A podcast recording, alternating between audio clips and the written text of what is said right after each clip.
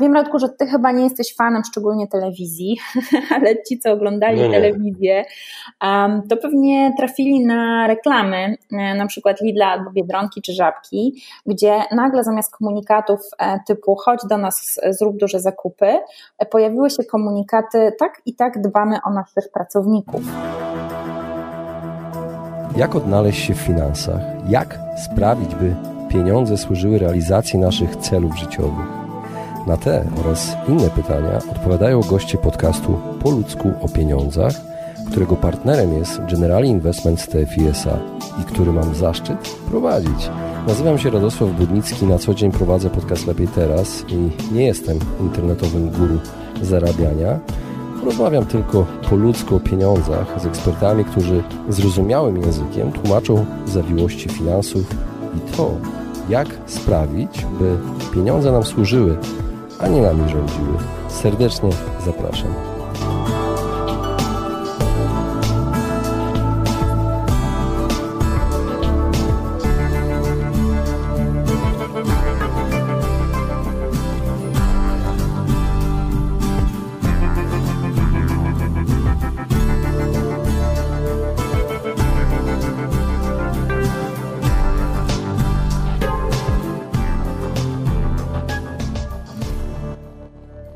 Witam Was serdecznie w kolejnym odcinku podcastu Po ludzko pieniądzach. Dzisiaj moim gościem jest Paulina Mazur, ekspert od tak zwanego employer brandingu.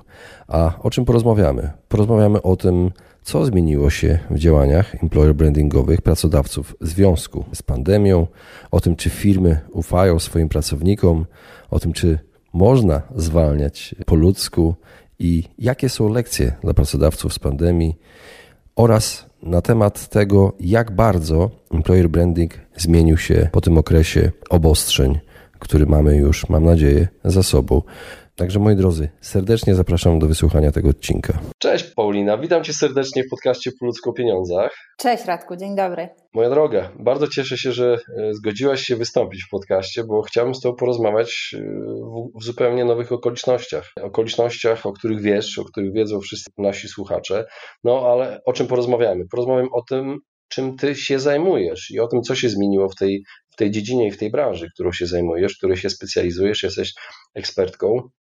I na początek, jakbyś mogła się przedstawić tym osobom, które Ciebie jeszcze nie znają, kim jesteś i czym na co dzień zawodowo się zajmujesz? Jestem konsultantką HR i employer brandingu, a przy okazji propagatorką odpowiedzialnego employer brandingu i komunikacji pracodawców.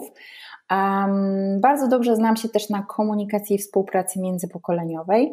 Pracuję jako freelancer, organizuję mm, szkolenia, doradzam e, pracodawcom i piszę też bloga. E, no i czasem e, również pojawiam się w podcastach.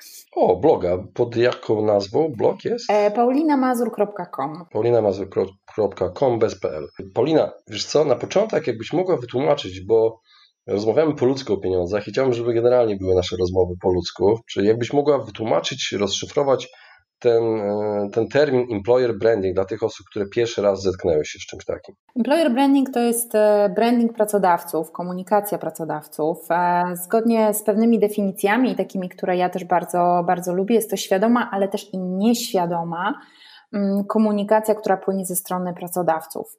E, ja mam takie bardzo holistyczne podejście do tego tematu, bo dla mnie to jest ogromnie szeroki obszar, e, który powoduje, że w taki, a nie inny sposób postrzegamy, że jedne firmy są atrakcyjnym miejscem do pracy, a inne trochę mniej. I wszystko, co tak naprawdę pracodawca robi w kierunku kandydatów, pracowników, tych przyszłych, obecnych, ale i przeszłych, ma wpływ na ten employer brand, czyli na tą markę pracodawcy. Czyli to jest taka nasza percepcja też tego, jakim jest dana firma pracodawcą i działania, komunikacja, które ta firma podejmuje, żeby te nasze doświadczenia, relacje z tym pracodawcą były, były lepsze. E, czy to jest komunikacja pracodawcy z pracownikami przyszłymi, czy również z tymi obecnymi? Ze wszystkimi tak naprawdę, bo, bo wszystko, co pracodawcy robią, e, i robią i komunikują się, powoduje, że mamy o nich jakąś opinię, więc ta ich marka się buduje, ta marka się w naszych e, oczach w jakiś tam sposób utrwala. I to mm, bardzo ciekawe, że o to pytasz, bo to jest właśnie to, co się wydarzyło w ostatnich miesiącach w trakcie pandemii, trochę zweryfikowało i myślę, że przypomniało wszystkim employer brandingowcom, że e, dbałość o markę pracodawcy nie kończy się na zorganizowaniu targów pracy czy zrobieniu ładnego ogłoszenia rekrutacyjnego, ale tak naprawdę e, dotyczy przede wszystkim dotyczy przede wszystkim e, komunikacji na przykład wewnętrznej z pracownikami, dotyczy budowania zaangażowania, e, dotyczy też tego, w jaki sposób my się z ludźmi rozstajemy, tak? czyli jak przeprowadzamy zwolnienia.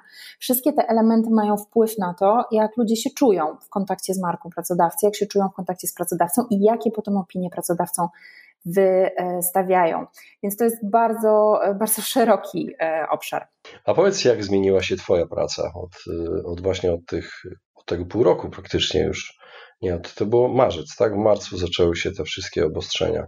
Tak, w marcu się zaczął lockdown. E, wiesz co, no moja praca się zaczęła od tego, że odwołano mi konferencję, więc to było bardzo smutne, bo mm, bardzo się przygotowywałam e, na różne konferencje, wystąpienia. Ten okres marcowo-kwietniowy mm, no, był, zapowiadał się bardzo, bardzo intensywnie pod tym kątem. No i też e, byłam przygotowana mocno do tego, żeby właśnie propagować ten temat employer brandingu, mówić o tej odpowiedzialności pracodawców. Mm, no i niestety w związku z pandemią, z lockdownem te wszystkie wydarzenia zostały odwołane. Ja się przeniosłam całkowicie w online, to znaczy bardzo dużo czasu e, odzyskałam na pisanie bloga, Piszę też teraz książkę, więc to było cudowne, jakby cudowny moment też dla mnie, że zyskałam ten czas i przestrzeń, żeby się trochę wyżyć kreatywnie.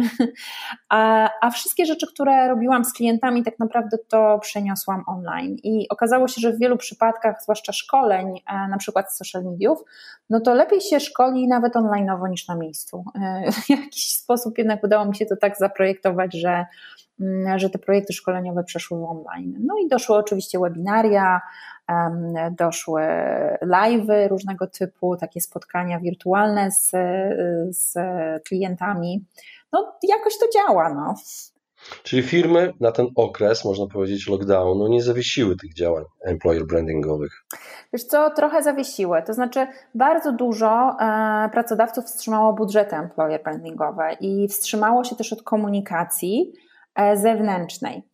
E, co w moim odczuciu no, nie było najlepszym ruchem, e, bo nikt nie oczekiwał, że marki zamilkną. E, nawet trafiłam na takie ciekawe analizy, mm, jak pamiętasz pewnie kryzys z 2008 roku, to były analizy po tym kryzysie, które wskazywały, że marki, które się komunikowały e, w trakcie kryzysu, e, o wiele szybciej odzyskiwały swoją pozycję na rynku po kryzysie. To dotyczyło głównie badań konsumenckich, ale możemy to śmiało przełożyć na e, kontakty z kandydatami, pracownikami. No i wyobraźmy sobie teraz, że jeżeli marki pracodawców milczą, nie ma pracodawców na rynku, zniknęli nagle, tak, bo na przykład nie rekrutują, i my w ogóle nie wiemy, co w tych firmach się dzieje, no to możemy się tylko domyślać.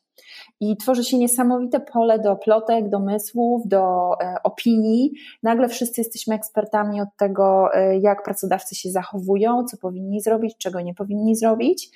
E, I jeżeli nie mamy tej komunikacji ze strony pracodawców, nie wiemy, co się w różnych firmach dzieje, no to bardzo łatwo wydajemy sądy. Natomiast e, wygrali w moim odczuciu e, ten okres e, pracodawcy, którzy się jednak mimo wszystko komunikowali i miałam przyjemność pracować z kilkoma takimi markami, wspierając ich właśnie w komunikacji, na przykład na LinkedInie. Um, dlatego, że przez to, że przenieśliśmy się w ten online, to ta komunikacja zewnętrzna też mocno się nam zdigitalizowała.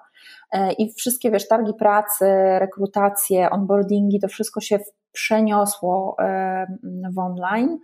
E, no i wymagało takiego trochę przedefiniowania tak naprawdę, kim jesteśmy jako pracodawca i jak się chcemy komunikować z tym naszym kandydatem, pracownikiem. Mm, też wybrania różnych nowych narzędzi e, i też takiego otwarcia się, bo bardzo wiele osób e, na początku trochę podchodziło do tego online jak do jeża. I nie chciało tak organizować live'ów albo webinarów, no bo po co, po co to pokazywać. No ale okazuje się, że jednak dobrze jest pokazać, odsłonić się trochę w social mediach, bo wtedy jeżeli widzimy, że się dobre rzeczy dzieją po stronie pracodawcy, no to też wyrabiamy sobie dobrą opinię na temat pracodawców. Mm, więc, mhm. więc miałam co robić, no to na pewno. Mhm.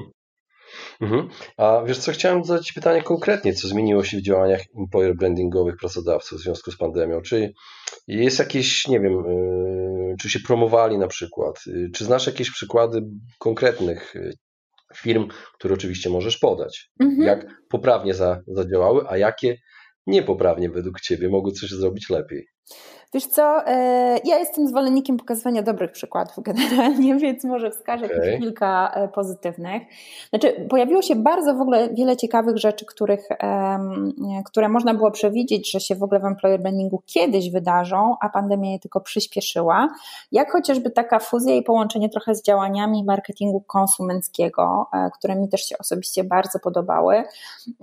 Wiem, Radku, że ty chyba nie jesteś fanem szczególnie telewizji, ale ci, co oglądali no telewizję, to pewnie trafili na reklamy, e, na przykład Lidla albo Biedronki czy Żabki, gdzie nagle zamiast komunikatów e, typu chodź do nas, zrób duże zakupy, e, pojawiły się komunikaty tak i tak dbamy o naszych pracowników.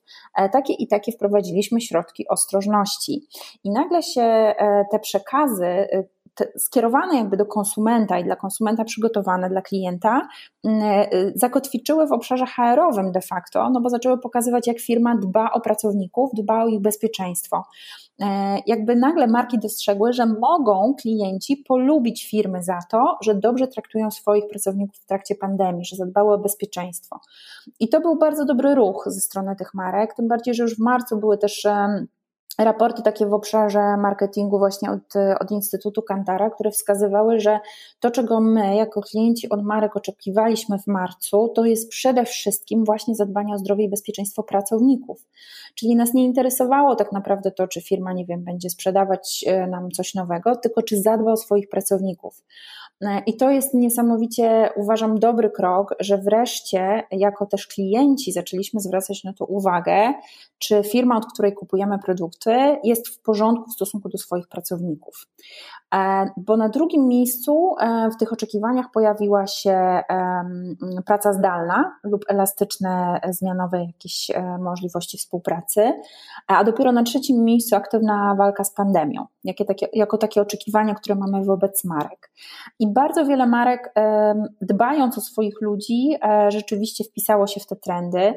E, też w momencie, kiedy przeszliśmy w lockdownie na, na ten home office, e, to niesamowicie duża liczba firm uruchomiła wsparcie dla pracowników w postaci właśnie na przykład firmy technologiczne bardzo E, dużo sprzętu biurowego przewiozły do swoich pracowników, żeby mieli wygodne krzesła. I potem można było w social media oglądać posty tych pracowników o tym, jak im się dobrze w domu pracuje, bo mają wygodne krzesło, bo pracodawca zadbał. E, to jest trochę tak, że ten post pracownika, który jest w domu, jest zadowolony, bo pracodawca zadbał, E, ma w moim odczuciu o wiele większe e, znaczenie w obszarze employer brandingu niż jakaś kampania reklamowa, tak? Bo to, bo to postuje człowiek, to postuje pracownik i my w te posty wierzymy. I ja na przykład e, poprzez social media, głównie poprzez LinkedIna, zajrzałam w bardzo wiele miejsc pracy bo widziałam mnóstwo postów od pracowników, czy Credit Agricole, czy mBanku, czy PZU, czy Lenovo, bardzo dużo takich e, e, dobrych przykładów, zresztą można je zobaczyć też, poczytać o nich u mnie na blogu, gdzie pracownicy chwalili się na przykład tym, że pracodawca zadbał, bo dał sprzęt, pracodawca zadbał, bo wprowadził elastyczne godziny pracy. Pracodawca dba, bo raz w tygodniu mamy zebrania, możemy zadawać pytania prezesowi, wiemy, co się w firmie dzieje, czujemy się zaopiekowani.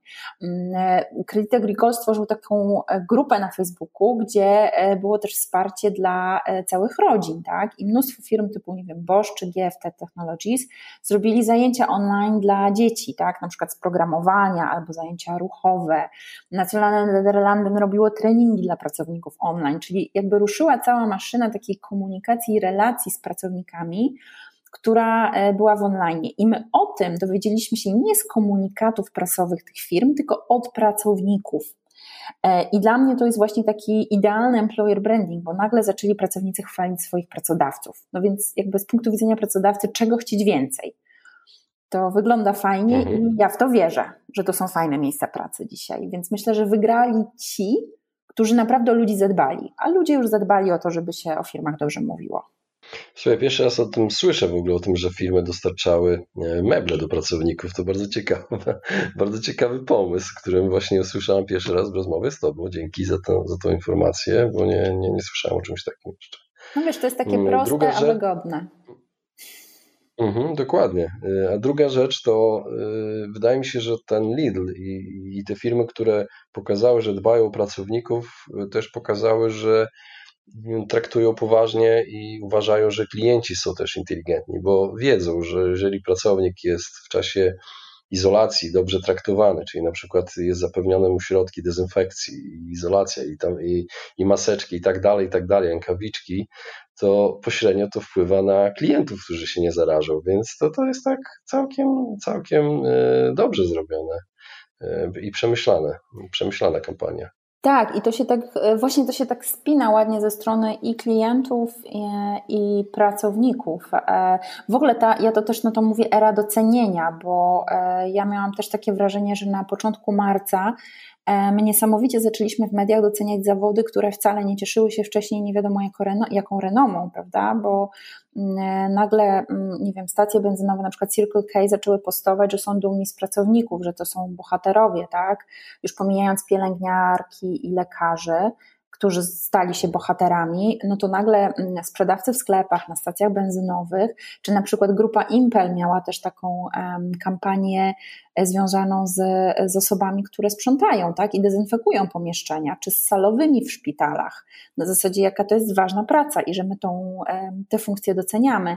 I to jest w mojej ocenie też świetny ruch, bo jeżeli mój pracodawca robi taki ruch, że docenia publicznie mój zawód i rozumie, z czym to się wiąże, to to też mi jako pracownikowi robi dobrze, tak? W sensie ja się czuję doceniony. Oczywiście to musi być spójne, bo nie może być tak, że w tym samym czasie, kiedy my zewnętrznie doceniamy, to wewnętrznie nic takiego nie ma miejsca i relacja wygląda zupełnie inaczej, tak? Natomiast jeżeli to jest tylko uzewnętrznienie tego, co się dzieje w organizacji, e, no to myślę, że to i dla klientów, i dla pracowników jest takim, e, takie nobilitujące, tak? że, że wreszcie zostaliśmy docenieni. I, I, tych przykładów jest naprawdę dużo I, I, ja mam tylko nadzieję, że one się utrzymają, tak? bo to taki jest też e, fajny trend pokazania, że, e, mm, no, że każdy zawód, każda wykonywana praca się liczy tak? E, I, i warto ją doceniać, więc to, to też bardzo, bardzo, fajny, bardzo fajna zmiana, która jest takim trochę efektem ubocznym pandemii.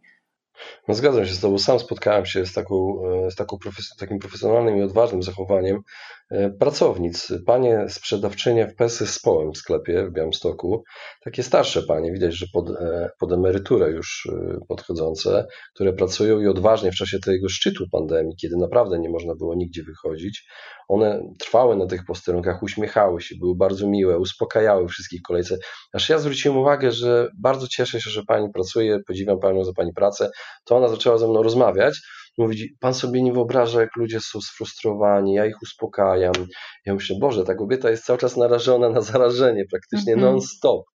I, i to, to, coś niesamowitego, e, jak, jak, jak odważnie jak, jakie, jakie miłe są te panie w tych takich, e, takich zwykłych, wydaje się, na pierwszy rzut oka stanowiskach pracy.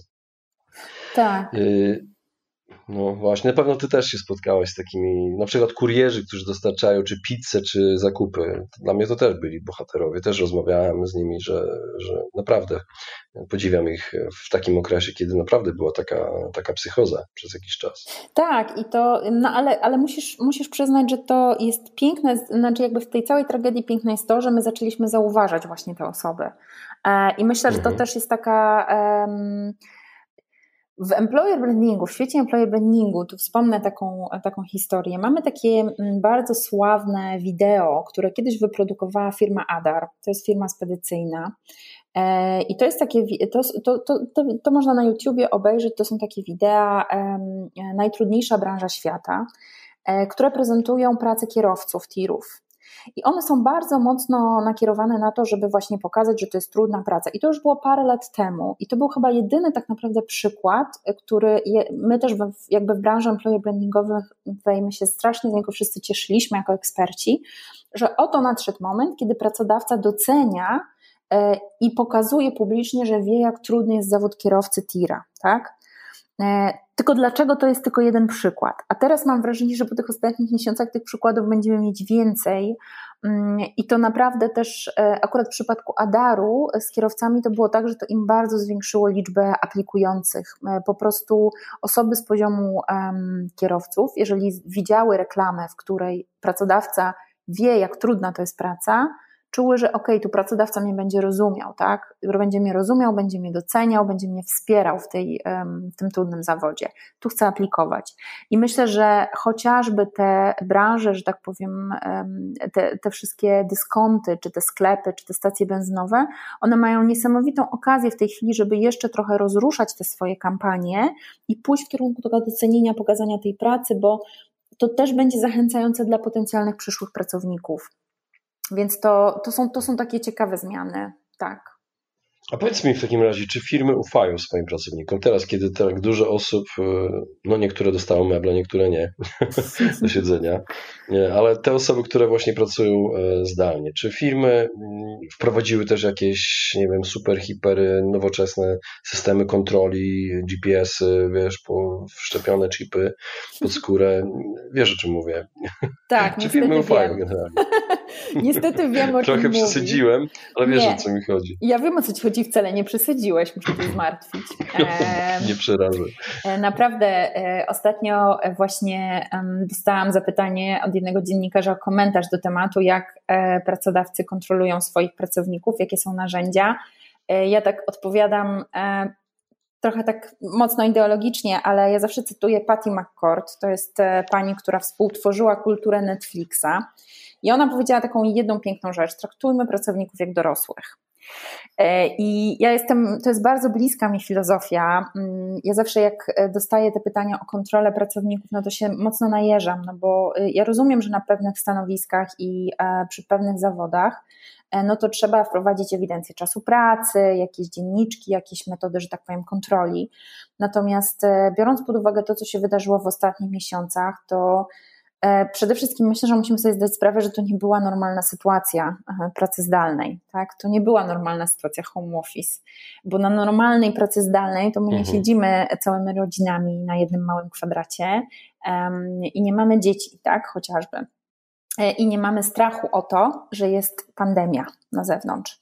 Mhm. E, więc jeszcze dokładanie pracownikom, teraz będziemy Was tutaj kontrolować, to jest dodatkowy e, czynnik stresogenny dla nich, który tak naprawdę będzie prowadził do obniżenia motywacji zaangażowania. I pracodawców możemy podzielić, myślę, na właśnie takie kategorie. To nawet nie pracodawców, wiesz, tylko menedżerów bardziej i osoby zarządzające.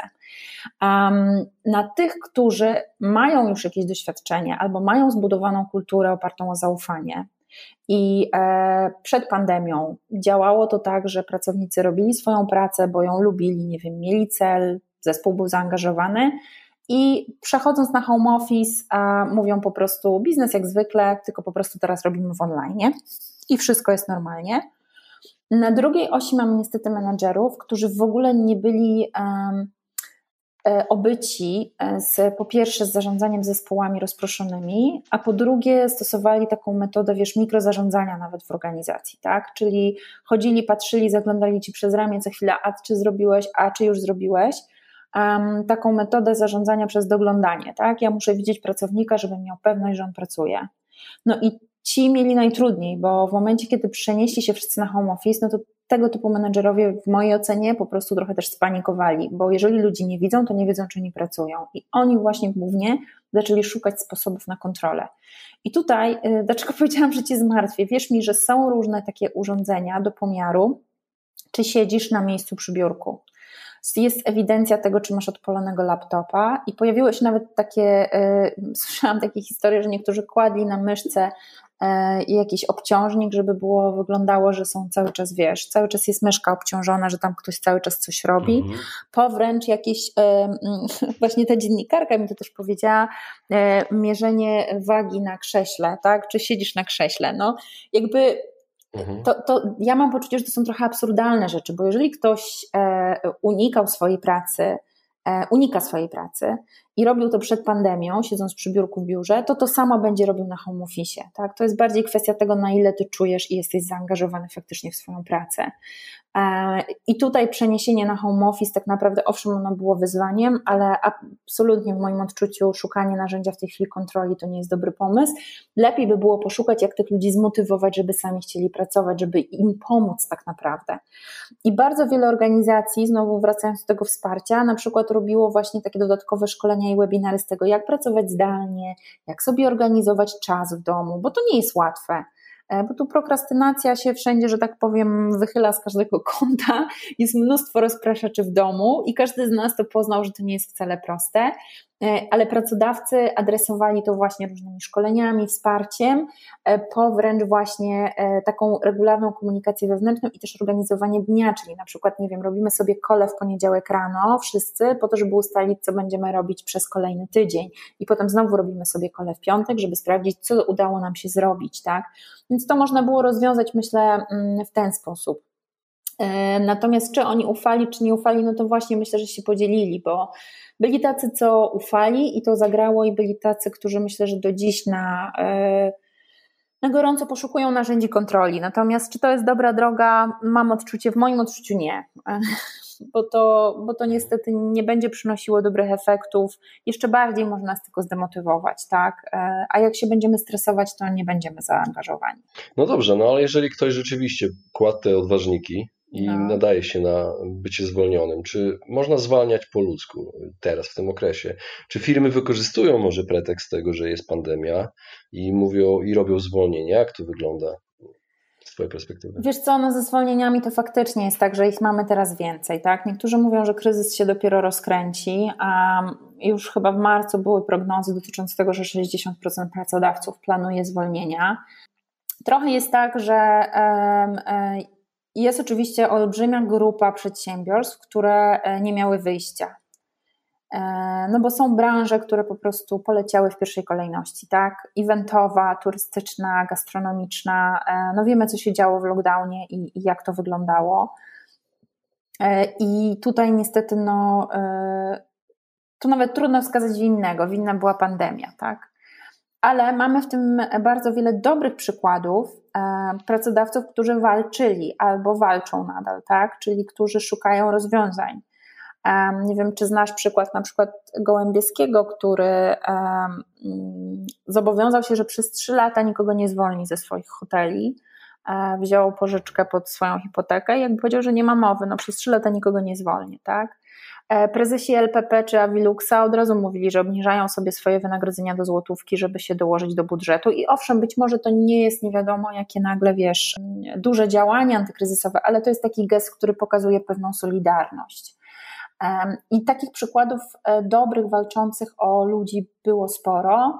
E, też e, ja bardzo do tego zachęcam cały czas, że jeżeli e, masz problem w swoim biznesie, nie wiesz co zrobić w swojej organizacji, to też zapytaj ludzi, może oni mają jakieś pomysły, bo okazuje się, że bardzo dużo przedsiębiorców, nie wiem, zakłady szyjące firanki przestawiły się na produkcję maseczek, zakłady produkujące części do samochodów na produkcję części do respiratorów, tak? Cała masa pojawiła się alternatywnych rozwiązań, które można było w biznesie zastosować, ale trzeba było to zrobić rzeczywiście szybko. E, druga kategoria to są rzeczywiście pracodawcy, którzy trochę użyli tej okazji koronawirusa do zrobienia pewnych czystek, e, bo słyszałam też o wielu takich przypadkach, gdzie rozstawano się z ludźmi, którzy i tak już byli na tak zwanym warunkowym, tak? W sensie jakby no, mieli, nie wiem, siódmą, ósmą szansę, e, no a koronawirus był taką decyzją, dobra, to już robimy, już się żegnamy, bo już nie ma co tego przedłużać. Jest też pewna kategoria e, pracodawców i firm, które muszą wymienić kadrę i to się nadal dzieje, bo z tego względu, że jeżeli zmieniamy model biznesowy, model działania, i tu nie mówię tylko o tym, że nagle przechodzimy w e-commerce, ale, ale też jakby w innych obszarach biznesowych są różne inne mm, działania, które nagle nie wiem, wymagają od nas digitalizacji, tak? Wcześniej sprzedaw- mieliśmy przedstawicieli handlowych, którzy jeździli od domu do domu, a teraz potrzebujemy mieć przedstawicieli handlowych, którzy są biegli w social sellingu na LinkedInie czy na Facebooku, prawda? I może się okazać, że ludzie, których mamy na pokładzie, nie dają sobie rady z, tą, e, z tym przejściem mm, w ten świat wirtualny, więc wtedy musimy poszukać na rynku osób, które nam pomogą ten biznes nasz e, poprowadzić w tym nowym kierunku i, i w, tą, w kierunku tej nowej zmiany. Więc też bardzo dużo jest takich zmian w przedsiębiorstwach, gdzie po prostu tą kadrę się wymienia po to, żeby ten biznes dalej mógł trwać. No i kolejne kategorie to są ci tak zwani dobrze zwalniający, też na to szczególnie zwracam uwagę, bo wyobraź sobie, że w zwalnianiu też są dobre praktyki i można zwalniać właśnie po ludzku. E, można wspierać, można komunikować, e, można udzielać dodatkowego wsparcia pracownikom zwalnianym. Cała, jest bardzo dużo też inicjatyw powstało, e, takich wspierających dla pracodawców, instruujących ich, jak sobie z tym poradzić, z procesami zwolnień, jak ważna jest komunikacja, jak ważne jest wspieranie ludzi, e, przygotowanie ich do przekwalifikowania się, albo nawet takie proste gesty typu danie im rekomendacji, czy przygotowanie, pomoc w przygotowaniu CV i symulacja rozmowy rekrutacyjnej, coś, co możemy załatwić swoim działem HR bez dodatkowych budżetów. Mm, e, I tego pojawiło się sporo. Takim chyba najbardziej światłym przykładem jest RB. Nie wiem, czy słyszałaś o tym, o tym case'ie. Oni musieli bardzo dużo ludzi zwolnić, e, no bo wiadomo, jakby tutaj te podróże nasze mm, upadły i plany wakacyjne, więc tam było bardzo dużo osób do zwolnień. I tam e, oni postawili w ogóle stronę internetową, gdzie prezentują sylwetki tych osób, które są wypuszczane z organizacji, mają rekomendacje, mają wsparcie właśnie w przygotowaniu CV, e, dostali dodatkowe dni wolne, sam, e, sam jakby zarząd i właściciele angażują się w to, żeby tym ludziom pomagać w znalezieniu nowego miejsca. Mm, I to jest w ogóle też opisywane jako taki dobry case, że naprawdę można się zaangażować i można ludzi, ludziom pomóc, bo jedne branże traciły, ale inne branże zyskały. W Niemczech był taki przykład, gdzie McDonald's przesunął pracowników do Aldi na kasy, tak? bo chwilowo tu nie było, ale tam pracodawca sąsiadujący miał pracę, więc przesunęliśmy pracowników do innych branż. I to są takie ruchy też, które mm, przedsiębiorcy czy właściciele firm mogą zrobić, a sam pracownik no nie bardzo może zrobić, tak? Więc bezpośrednie zaangażowanie właśnie przełożonych właścicieli w takie, w takie procesy jest bardzo ważne i to naprawdę można zrobić, można to zrobić też z twarzą.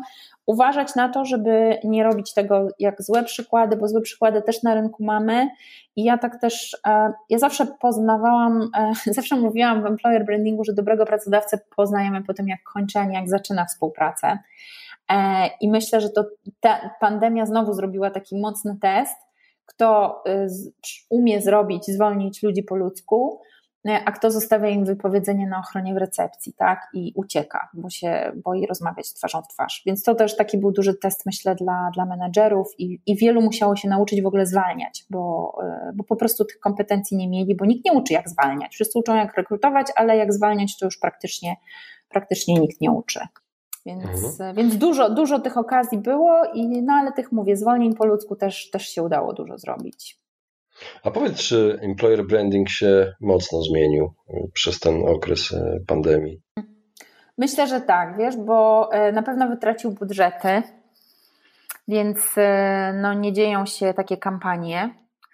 E, w ogóle w employer brandingu doszło do przewartościowania tego, co obiecujemy kandydatom. E, nie wiem na ile mm, e, słyszałeś, ale jakby no ja też tak mówię, że owocowe poniedziałki zastąpiły wizyty u terapeuty w tej chwili jako benefit. Mhm, słyszałem, tak. No bo e, jakby zmieniły się też nasze potrzeby, tak? Już nie jest dla nas atrakcyjne nowoczesne biuro, tylko atrakcyjną dla nas jest to, że pracodawca daje możliwość pracy zdalnej, tak?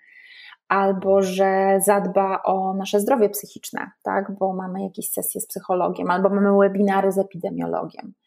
Um, więc jest dużo takich y, nowych rzeczy, które są dla nas ważne. Nam się w ogóle motywacje bardzo zmieniły. E, my w tej chwili właściwie wszyscy, niezależnie od pokolenia, oczekujemy przede wszystkim stabilności w pracy i poczucia bezpieczeństwa. E, gdzieś na, do tyłu wycofały się te mm, ogromne potrzeby rozwojowe. I myślę, że to też e, będzie miało odbicie w ofertach, które pracodawcy będą pokazywali na rynek, bo już też nie będą nam tak e, obiecywać e, pewnych rzeczy, tak? Bo to, że kiedyś była, wiesz, obiecywana mm, możliwości rozwoju w międzynarodowych strukturach, stabilność, poczucie bezpieczeństwa, świetne integracje i wyjazdy, no to, to są rzeczy, które jakby no, nie dzieją się teraz. Teraz potrzebujemy innych rzeczy. I pracodawcy też się do tego dostosowują, czyli trochę e, przemieniają swoje EVP tak zwane, to jest Employee Value Proposition, to jest taka e, propozycja wartości, jaką pracodawca ma dla kandydatów i pracowników, czyli taki, taki ten zbiór tego, co my Ci dajemy za to, że z nami jesteś ale zarówno w kontekście oczywiście wynagrodzeniowym, ale też poza benefitowym i takim emocjonalnym.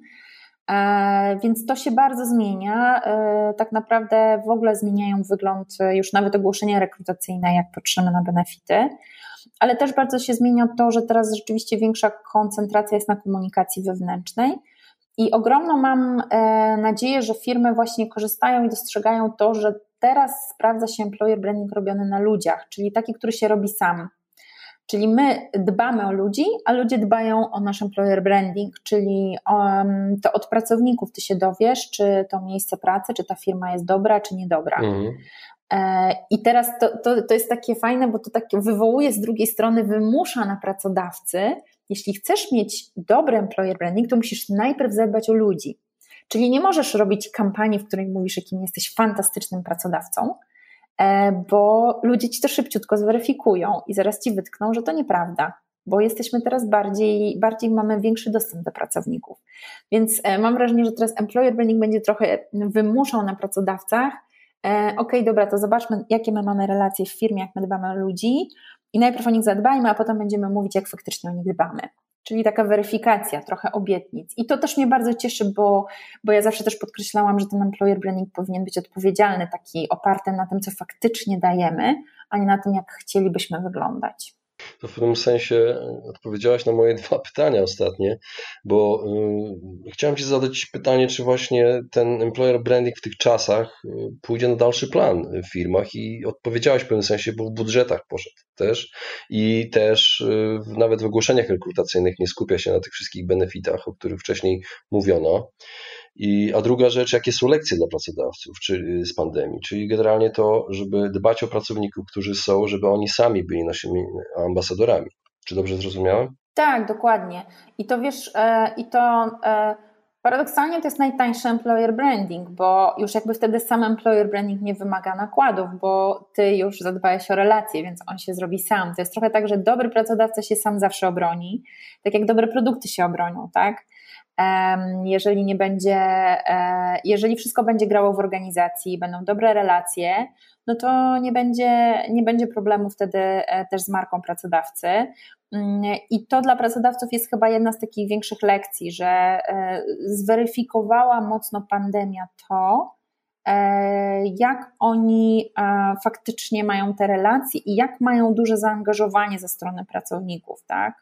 Bo nam się mogło wydawać, że my mamy bardzo zaangażowany, fajny, mocny zespół, a przy przejściu na home office okazało się, że jednak nie jesteśmy się w stanie skomunikować. Więc to też jest taka nauczka i weryfikacja trochę tego, co sobie deklarujemy.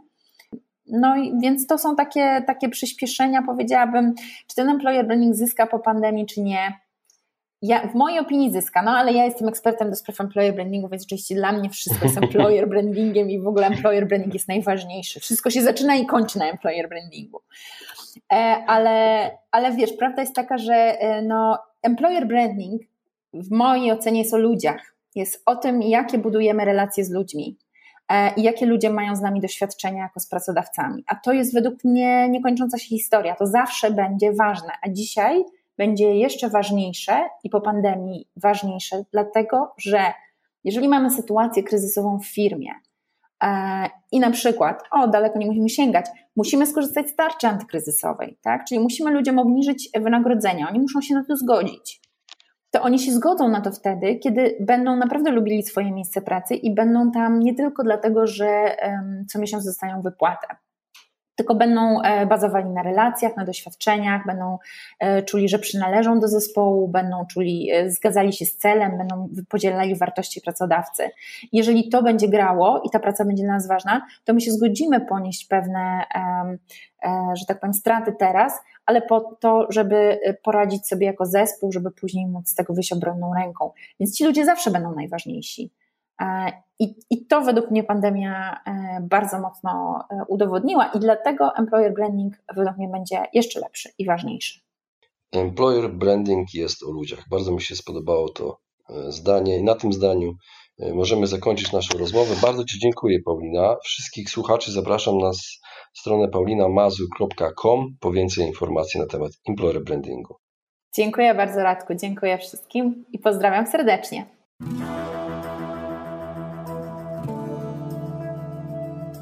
Właśnie wysłuchaliście podcastu Po ludzku o pieniądzach. Mam nadzieję, że Wam się podobała rozmowa. Jeżeli Wam się podobała, poświęćcie swój czas, proszę, by pozostawić swoją recenzję na iTunes. Jeżeli macie pytania lub e, propozycje dotyczące kolejnych audycji, piszcie do mnie na fanpage'u Po ludzku o pieniądzach i do usłyszenia następnym razem.